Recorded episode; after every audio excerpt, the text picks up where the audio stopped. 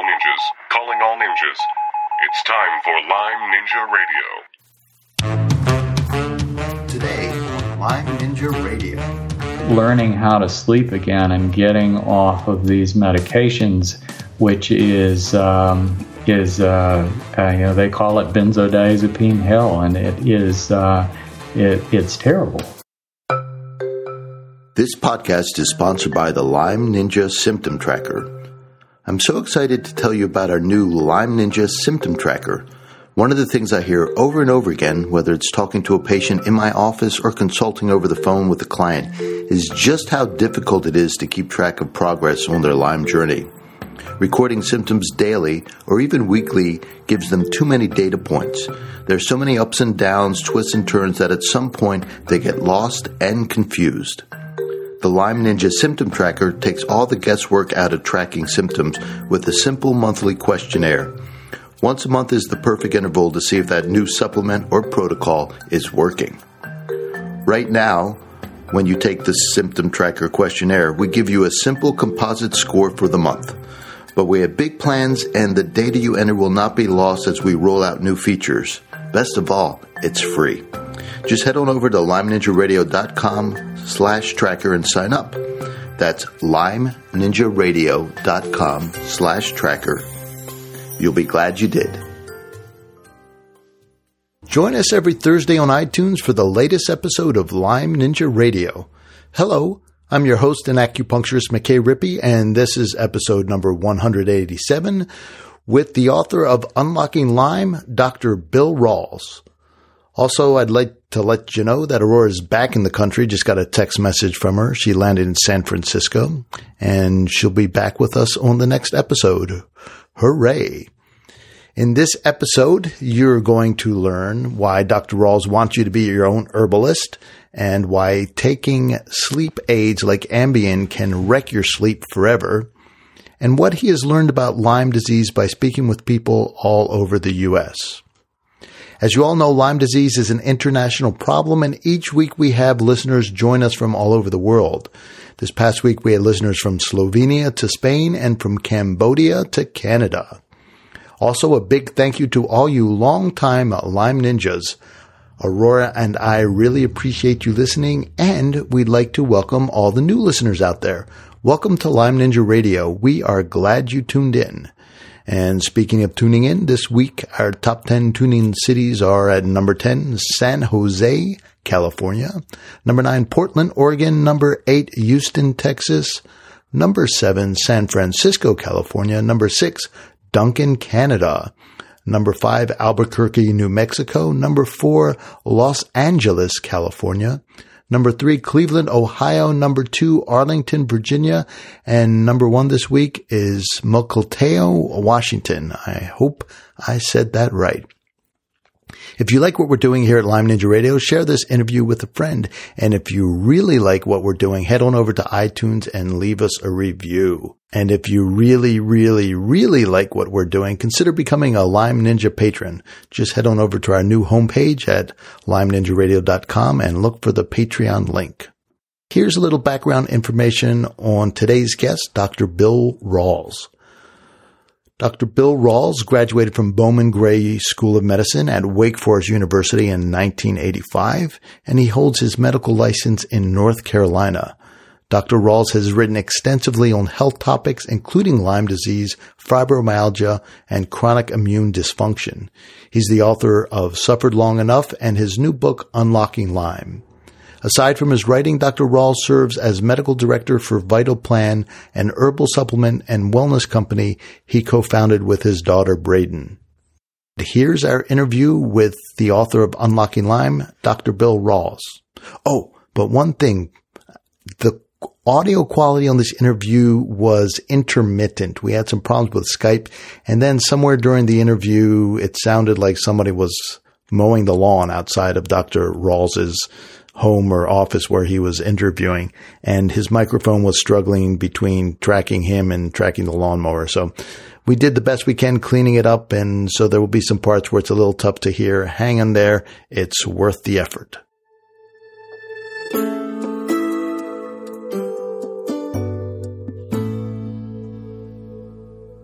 Good morning, Dr. Rawls. This is McKay Rippey from Lyme Ninja Radio.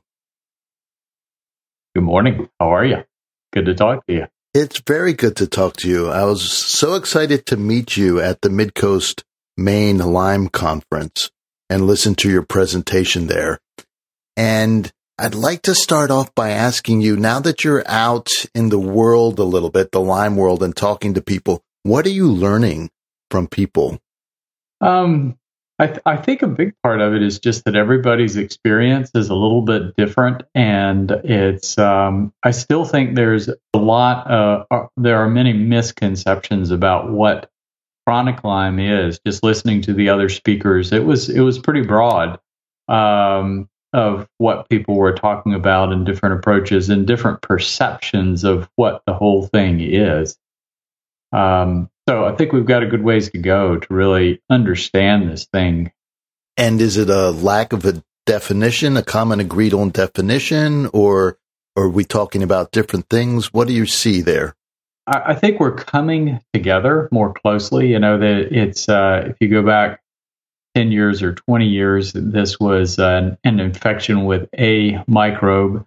Um, now we're recognizing that it's more than just a microbe. You know, there's always co-infections, but I think it's even broader than that. You know, this idea of the whole microbiome, and we all carry these opportunists in our microbiome, and you up that set that balance and disrupt the immune system functions, and you're in trouble. So I see my definition of chronic Lyme is much broader, and it uh, it, it overlaps with fibromyalgia, chronic fatigue, and fundamentally, I think uh, this same pathway is, you know, we're going to see more and more that these these types of microbes and microbiome imbalances are associated with most chronic illnesses. Can you encapsulate your definition? To me, chronic Lyme disease is a, a situation where the immune system becomes disrupted chronically. And so you you know it may be initiated um, I've listened to your story before, and you got acutely ill after a tick bite, but a lot of people don't. So my, it, I just after listening to so many people's cases over so many years, you know, most people don't get ill acutely at the tick bite or even remember a tick bite. The majority of people, it's this perfect storm of other factors, you know, terrible stresses of different varieties that that surround the time they became ill. So I think when when the microbes precipitate it, when you get sick after a, a tick-borne infection, it's generally because uh, someone gets more than one microbe, and that even goes back to the original cases of um, of Lyme disease back in Lyme, Connecticut. Uh, there's there's some interesting backstory on that that uh, I read years later that was really that, that's fascinating. So that then is part of the reason why we see so many different reactions, different symptoms with Lyme disease. Well, somebody will be neurologically impaired and have trouble walking, and somebody else it's chronic fatigue and depression or or psychological issues and so forth and so on. Is is that kind of where you're heading with that? Absolutely. You know, I think it boils down to what kind of illness someone has uh, inside chronic Lyme and outside chronic Lyme. It depends on the spectrum of microbes that are present in their microbiome, the type of opportunist uh, that they picked up, or stealth microbes, if you want to call them that, uh, what they picked up through their lifetime, uh, their genetics, and what kind of factors surround them um, in their environment that disrupt immune system function. So that that that is uh, fairly powerful. Um, and in the future, you know, we may be looking better able to look at that whole spectrum of microbes that are inside a person and how that's affecting their immune system or how their immune system has been disrupted uh, which would help us uh, target therapy better uh, rather than just somewhat archaic practice of just throwing whatever we can at whatever microbes uh, might be there. You know, it's interesting. I just uh, got my uh, biome tested, my DNA sequence, my gut biome DNA sequence by a company called Thrive. And it's yeah. a fairly inexpensive test that they've got. And it's interesting. So it's kind of going through and digging through and a, a lot of the bacteria that's in there, nobody knows what's going on. And in, in my particular case, there's this one funny bacteria that is very well thriving in my gut. So I go to Google it and essentially there's, there's no information. There are no studies. They know that it exists and it's uh, kind of an infant form of bacteria that was found in Russia. And, and so I, you know, digging deeper and deeper. And the only mention I found was some biohacker out in California mentioned that this, uh, he tests his gut biome all the time. So he's tested his gut biome hundred times based on travels around the world and different foods and all kinds of things. So he's just fascinated by the whole thing. And he said, yeah, after a trip to Thailand, which I, and, and in fact had just done within the past year, he said this particular bacteria increased significantly, not nearly as high as mine. So, you know, we're, we're in this wild, wild west of incomplete information, uh, incorrect information. And I have to say, with your new book that you have, I have a little Lyme support group out here in central New York, and there are big, they are big fans of your book. That's good to hear. You know, it, it's, uh, it, it, it's always good to know that, that, uh, the suffering and misery that you went through uh, and tried to turn around to help others actually work. Um, so it's valuable, but but yeah, I, I think you hit it right on the head that uh, we're we're we're in a stage of learning, and there is a lot of stuff we don't know, but we've come a long way. You know, it, I I think looking back 30 years when I entered medical school, we thought there were about three or four hundred species of, of microbes in the gut, and that you only had microbes in the large intestine and your esophagus and maybe your ears and on your skin and and that was about it. Um, so even as late as 10 years ago, you know, I was only hearing about a thousand species of potential microbes in the body, and we were just starting to see that. Well, yeah, we do have uh, microbes all through the gut, even the small intestine and in the bladder. Um, but it's only been within the past three or four years that we're the, the you know the latest uh, estimate that I've heard is potential 40,000 different microbes in our body. So, with better testing, we are able to uh, define the microbes there, but we're not sure what to do about it. But I think as we get better, you know, we'll understand more about uh, you know microbiome balance and how that affects uh, illness and wellness. Uh, so that's that's a really important place that I think we need to go technologically. But um, even then, I'm not sure it's going to radically change the best approach for someone to when they when you know when you think about overcoming these kinds of situations. And why is that? Because we already have these wonderful tools. uh, you know that that that work that you don't have to know the details for them to work because nature has already worked these things out so when you look at that idea of looking at chronic lyme or fibromyalgia or any of these things as functionally an imbalance in the microbiome and chronic immune dysfunction that one thing is is just torquing the other creating this vicious cycle um, you know, it, and and not as much I, this infection with a microbe that I've got to eradicate. You start looking, asking the question, well, how do I restore my immune system and that balance? Uh, so, a diet is important, uh, reducing your stress, exercising more, cleaning up your environment. All of those things are functionally important in the process.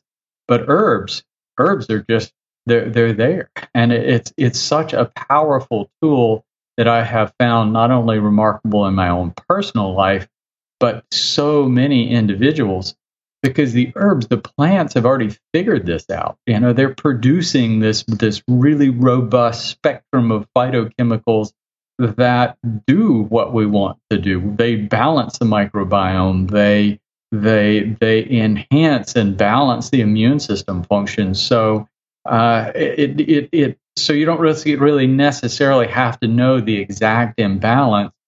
They're going to bring you back to center, which is just an an unbelievable, fascinating thing about herbs that that I've enjoyed so much.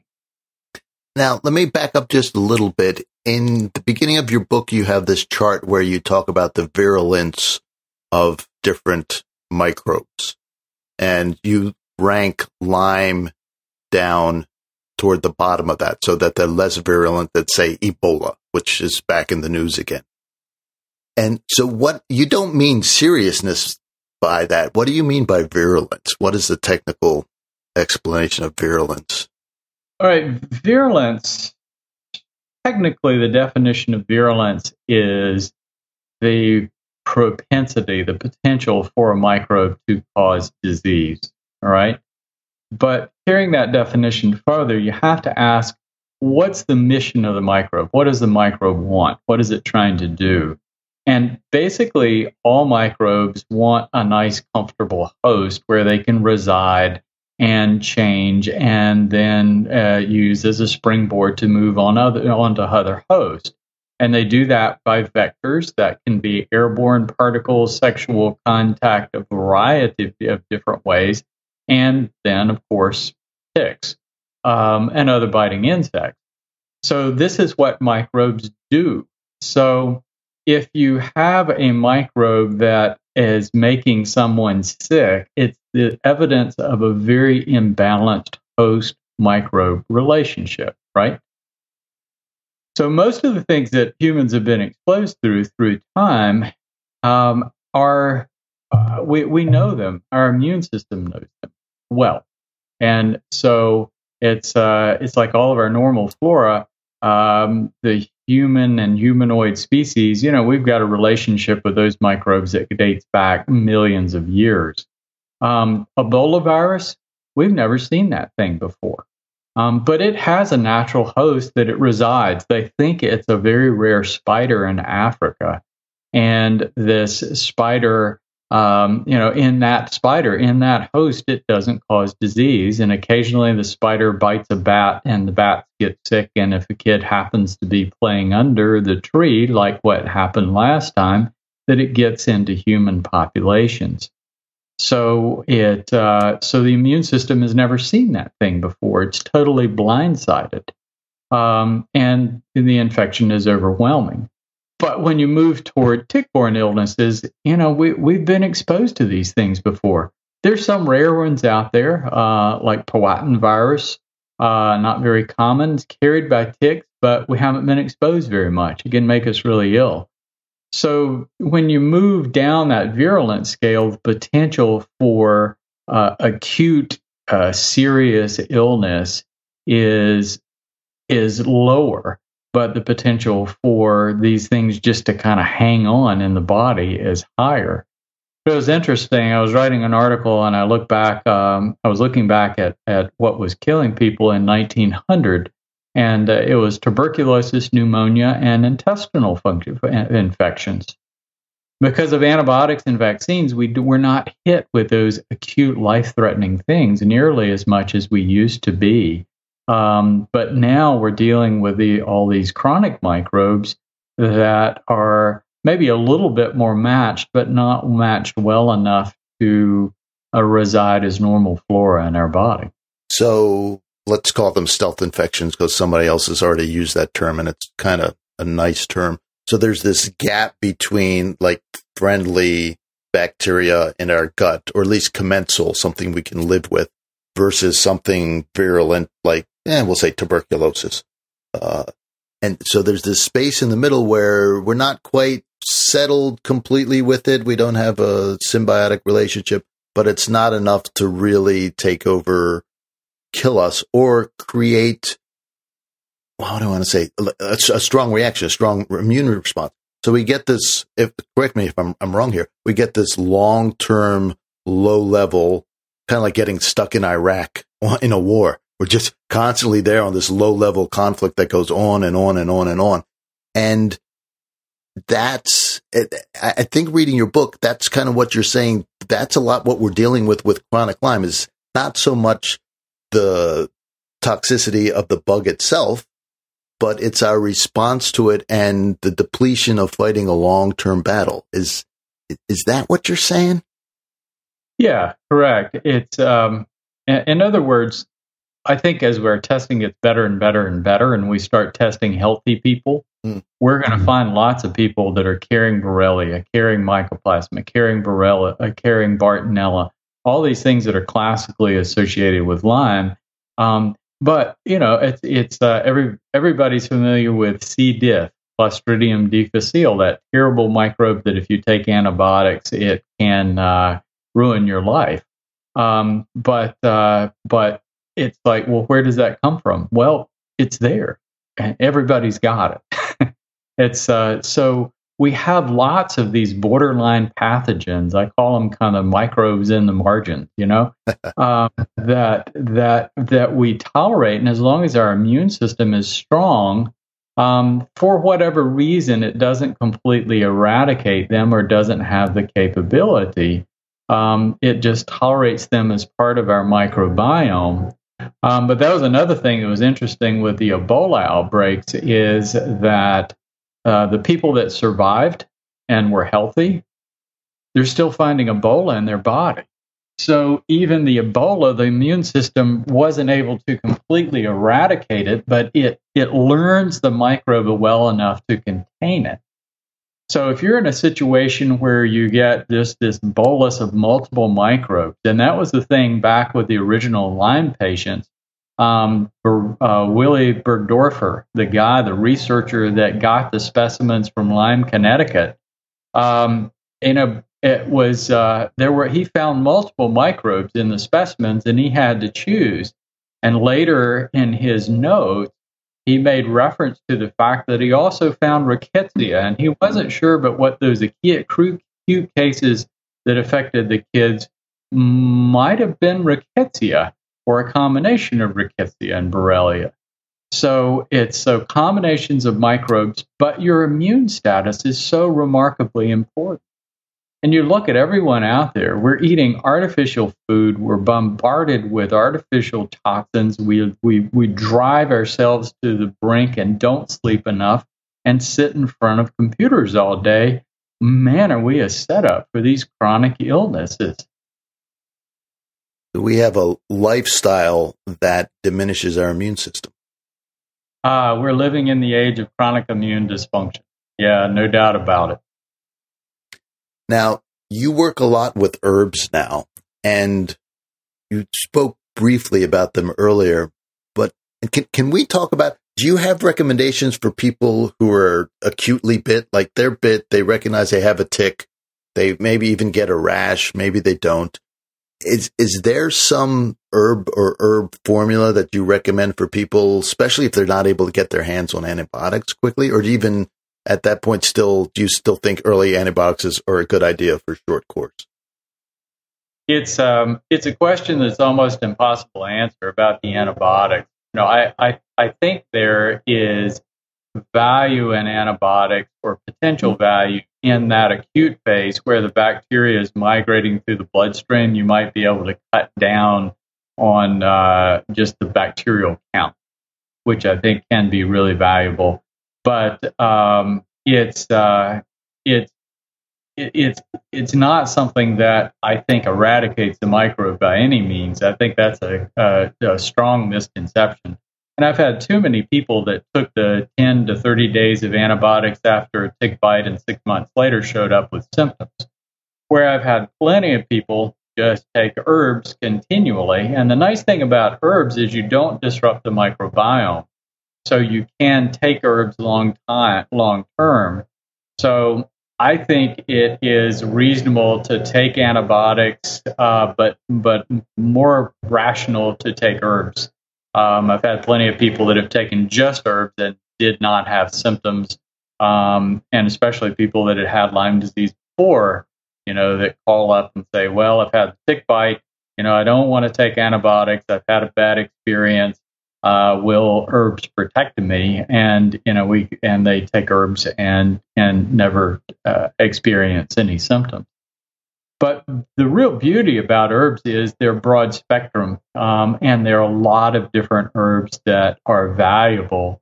Um, we uh, for Lyme, some of the classics are andrographis, Japanese knotweed, cat's claw, but there's so many others.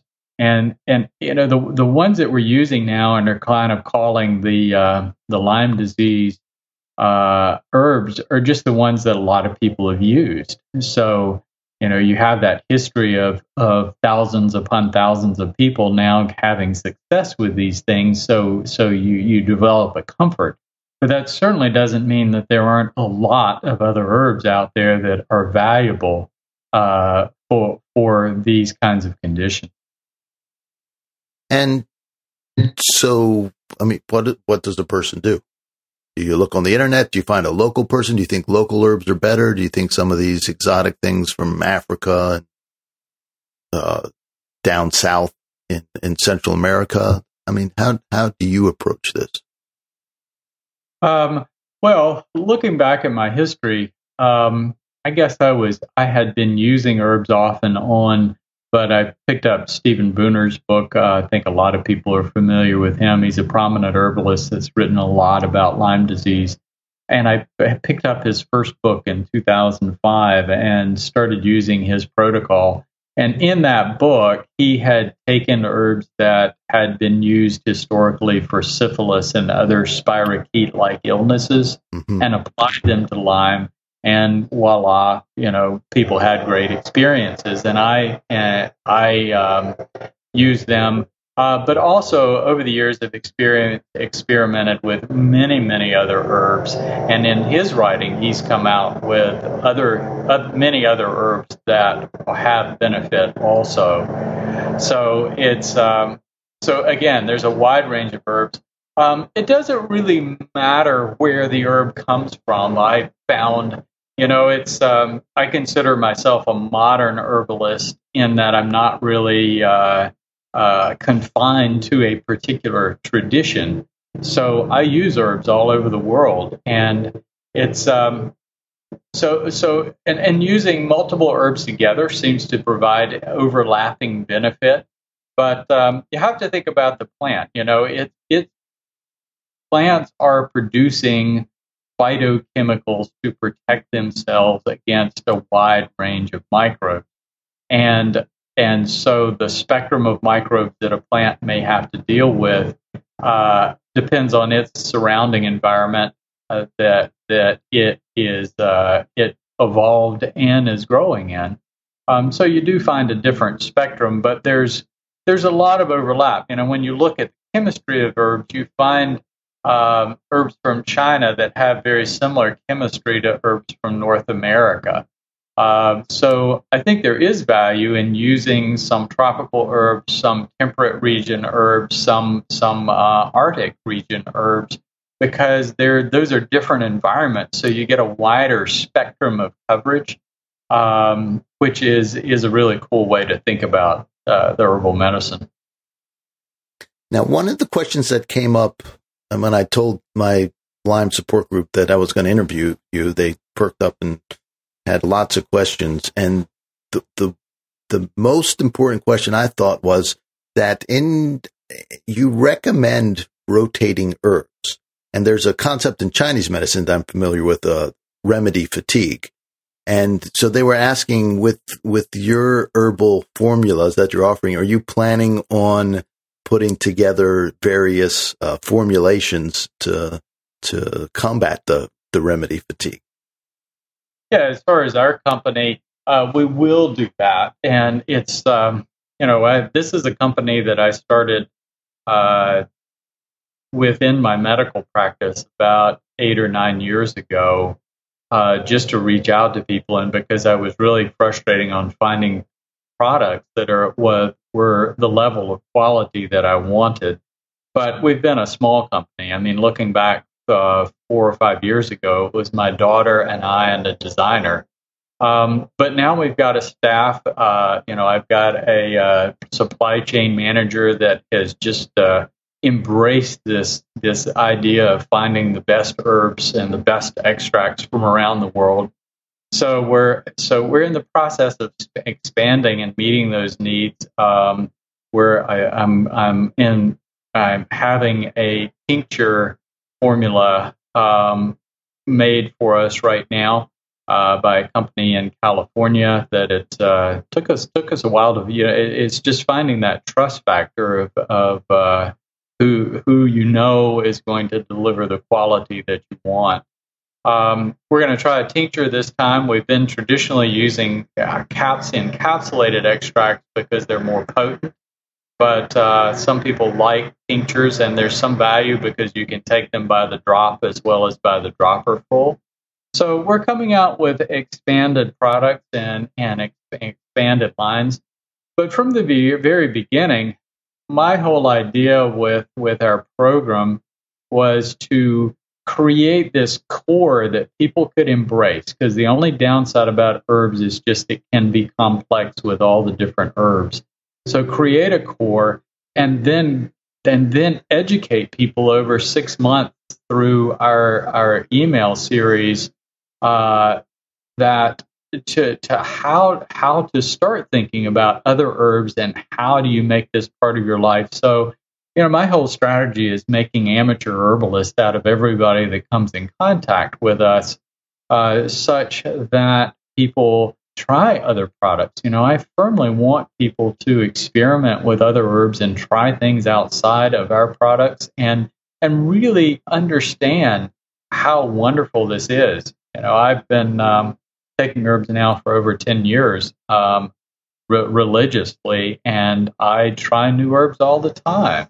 Um, and it's pretty remarkable. You know, it, it seems like life keeps getting better every year instead of worse, which is the exact opposite of the way it's supposed to be.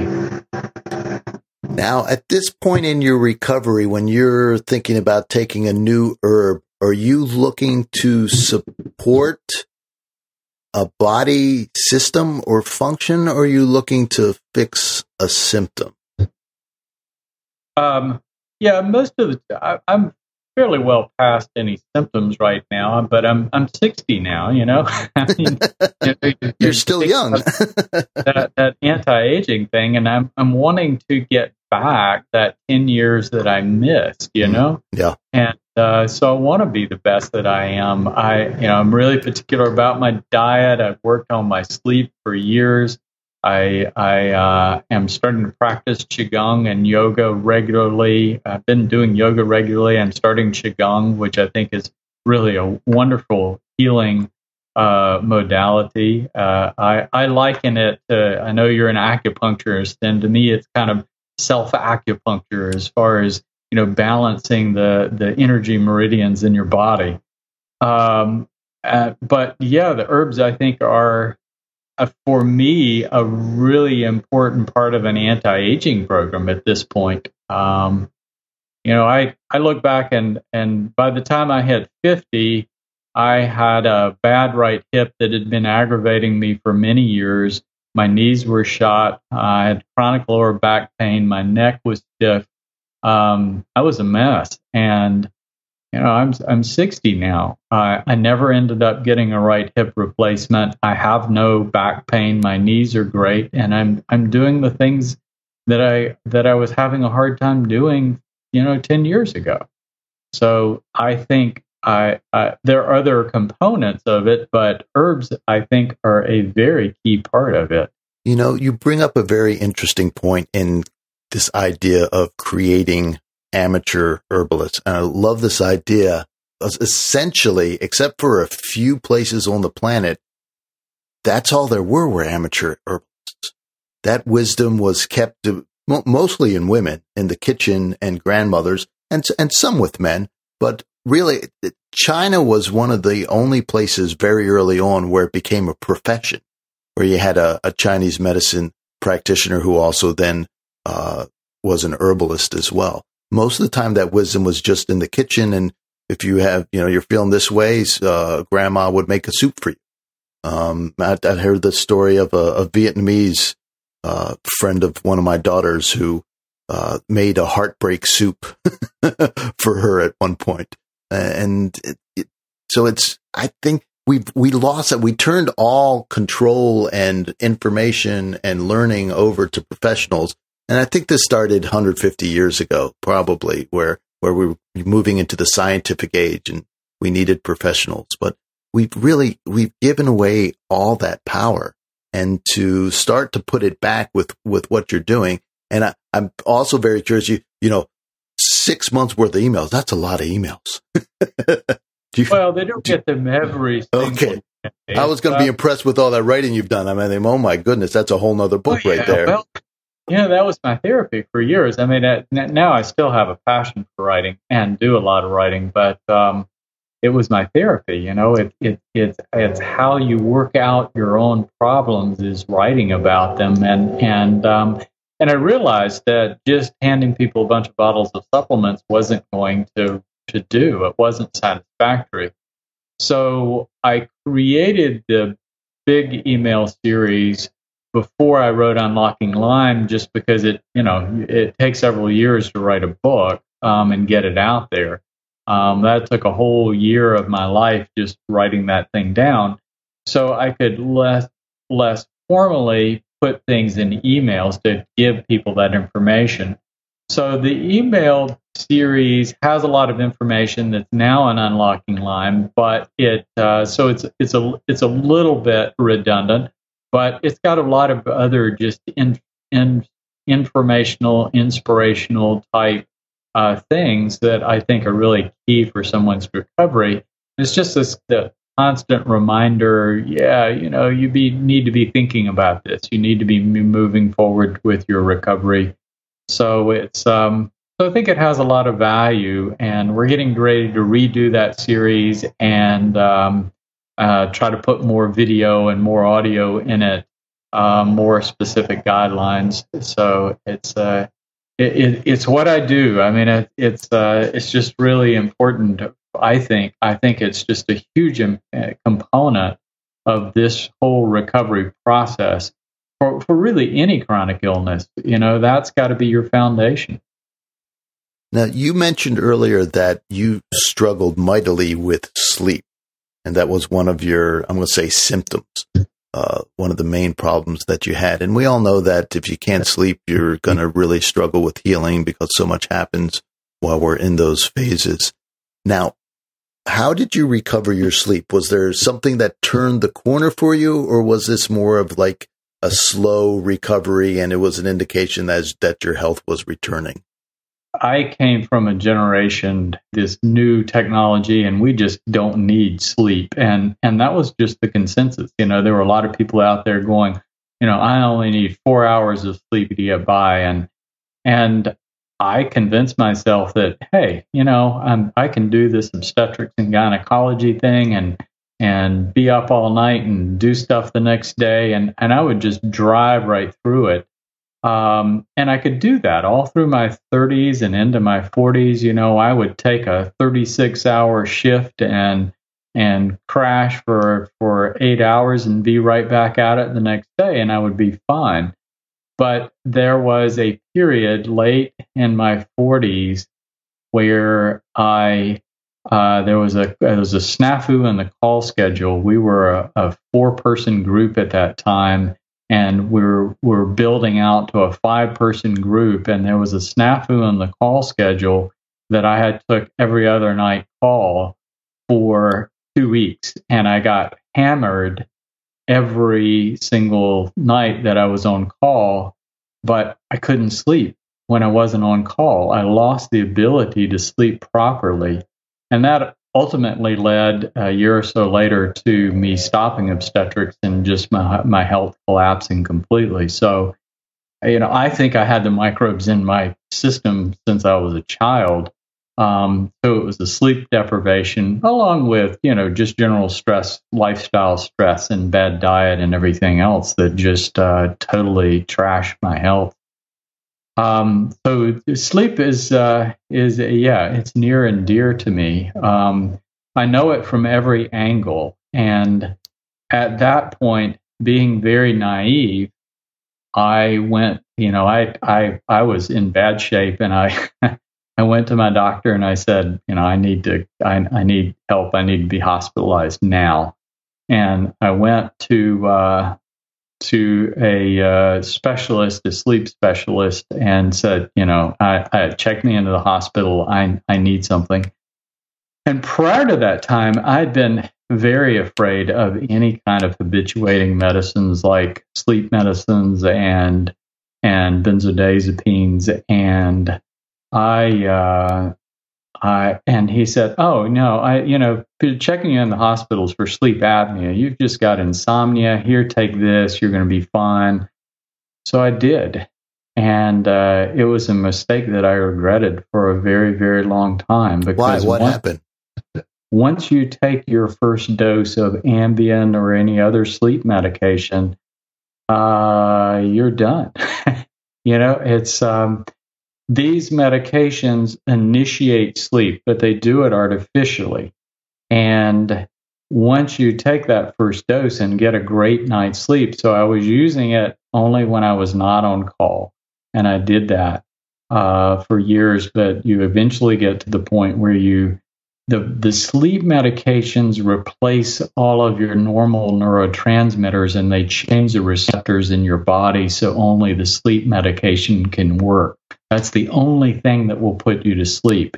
And once you become habituated to one of these drugs, you will die before you get sleep if you don't take that drug. Um, it's really, really important for people to know that. And I became habituated. Um, you know, this guy who was so cautious that he rarely wrote for uh, any more than 15 Percocet for a post-operative patient, never gave people any kind of habituations and for medications, became habituated out of desperation. Um, so I uh, that was uh, like a five-year course that was part of my recovery. Is is is learning how to sleep again and getting off of these medications, which is um, is uh, uh, you know they call it benzodiazepine hell, and it is uh, it it's terrible. Um, so now I do a lot of education, helping people not make that first choice, and um, we're getting ready to come out with a new sleep program that I've been working on for a good while to help people learn how to restore their sleep without going to something to put them to sleep, um, which can be really hazardous in, in the long term. So it's um, so that's that's part of my backstory uh, is just the sleep thing. So yes, I'm I'm intimately familiar with sleep. You know, I'll, I'll, I'll put a plug for myself there is when this program is ready, uh, I'm going to have to interview you about that because I'm looking it up right now. So I've, uh, got this Lyme tracker, the symptom survey that I've been encouraging people to fill out. And it's based on Dr. Horowitz's work. It's basically a truncated uh, version of his Lyme questionnaire. And the number one thing that comes up is sleep in terms of a symptom. It is brutal. People with Lyme have such disruptive sleep patterns. Uh, and, and I, you know, th- this is a, I'm going to go down this rabbit hole. I kind of, when I had a Lyme flare a year ago, I went down it part way and have to re- revisit it. There's something about nitric oxide in sleep. And I think there's a big, uh, the big overlap there. You know, it may not be a cause, but it's one of those nodes. It's part of the web. And, you know, we think about melatonin and some other pathways there, but nitric oxide has a lot to do with rebound sleep. And, uh, there was some research out there suggesting that, well, maybe that's one of the issues that we have with the people as they age is we lose that ability to rebound sleep and, and heal essentially after a, after some sort of trauma. Yeah, it's, um, yeah, sleep is very complex. Uh, it's uh, you know we know that there are sleep triggers. Uh, circadian rhythm is one, and also uh, there's there's another chemical called adenosine um, that we build up, and those are two independent uh, p- processes. you know, and I like to think of um, it as a tide. You know, when it starts getting dark and it's the end of the day, um, then you have a, a tide of hormones flow into the brain and gradually put you to sleep. And then the next morning, that tide flows out. Um, and that's our circadian rhythm that's dictated by the thalamus and the hypothalamus and connection with pineal gland and other areas in the brain. Um, but then the adenosine is builds up in our body, and that's what we get our sleep pressure from. That pushes us to sleep. And interestingly, caffeine and adrenaline counteract that sleep pressure. So if your brain is on fire and you're producing adrenaline and things are irritated, um, it it causes you to to increase the adrenaline secretion that blocks the pathways of normal sleep pressure, but also that causes you to produce more cortisol, which is awakening and throws off that tide of hormones that should be surging into your brain. Um, and and uh, it it so it messes you up all the way around.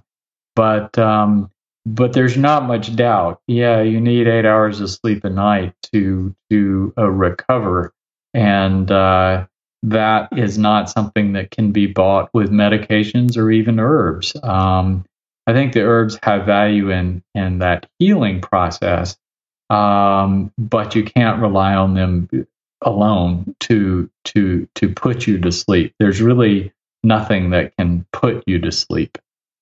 I looked it up. The more than 700 people have answered this question in terms of uh, disturbed sleep, too much, too little, or early awakening. So some disruption in the, in the sleep pattern, right?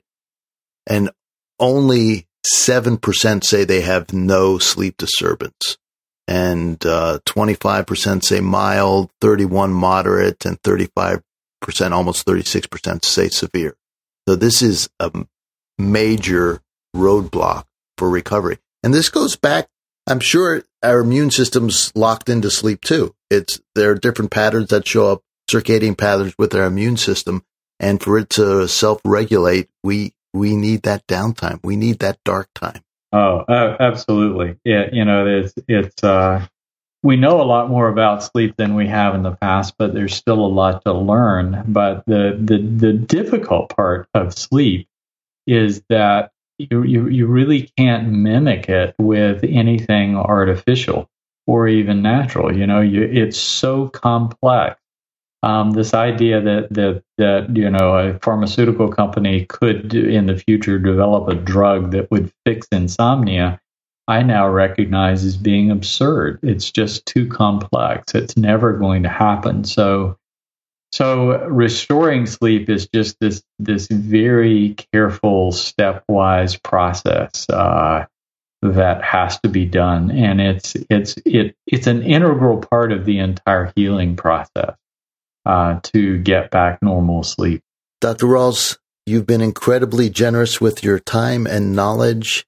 Thank you very much. I want to give you the last word if there's anything we left out of this interview that just has to be said, now's your chance. And also, please give everybody your contact info. So if they want to learn more about your book, about your herbs, they can do that. We've talked a lot about the future and interesting research going on in the microbiome and in the immune system. But, but you really don't have to wait for the future to embrace your recovery uh, you know the, the, the nature's already figured it out just embracing what is natural for us and incorporating herbal therapy uh, is just has such an extraordinary value in healing uh, it takes time uh, healing takes time i tell everybody patience and persistence um, but uh, I've outlined a lot of that in my book. I, a lot of people have found it to be valuable resource. And um, so the book, uh, Unlocking Lyme, is available on, on Amazon and also our website, Rawls MD.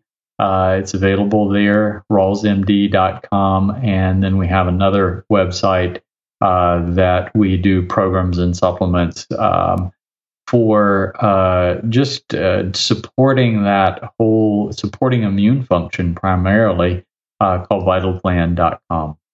So thank you very much for having me. It's been a real pleasure.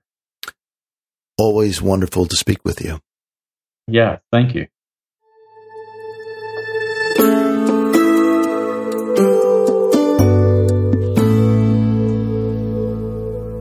This is the part of the podcast where Aurora and I have a conversation about the interview. But since Aurora's not here, she's not back from Japan and Korea yet, we're not going to do that. So instead, we'll just wrap this up. If you like what we're doing here at Lyme Ninja Radio, share this interview with a friend. If you really like what we're doing, head on over to iTunes and leave us a review. And if you really, really, really like what we're doing, consider becoming a Lyme Ninja patron. Just head on over to our new homepage. That's lymeninjaradio.com and look for the Patreon link. If you have some feedback for us, good, bad, ugly, we want to hear it all. We read it all and we try to respond to as many emails as we can. Just send us an email to feedback at lymeninjaradio.com. And last, as you longtime Lyme Ninjas know, this podcast would not be complete unless we left you with the Lyme Ninja fact of the day. Did you know a ninja can set water on fire? They can also set fire on water.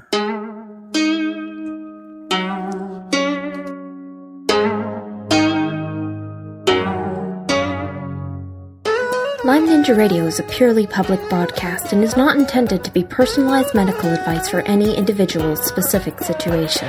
Each individual's medical situation is unique, and Lyme Ninja Radio should not be relied upon and or considered as personalized medical advice. Lyme Ninja Radio is not licensed to render medical advice and should be considered simply the public opinion of Lyme Ninja Radio and its guests. Recommendations on specific treatment options are not intended to address any listener's particular medical situation. As always, contact your physician before considering any new treatment.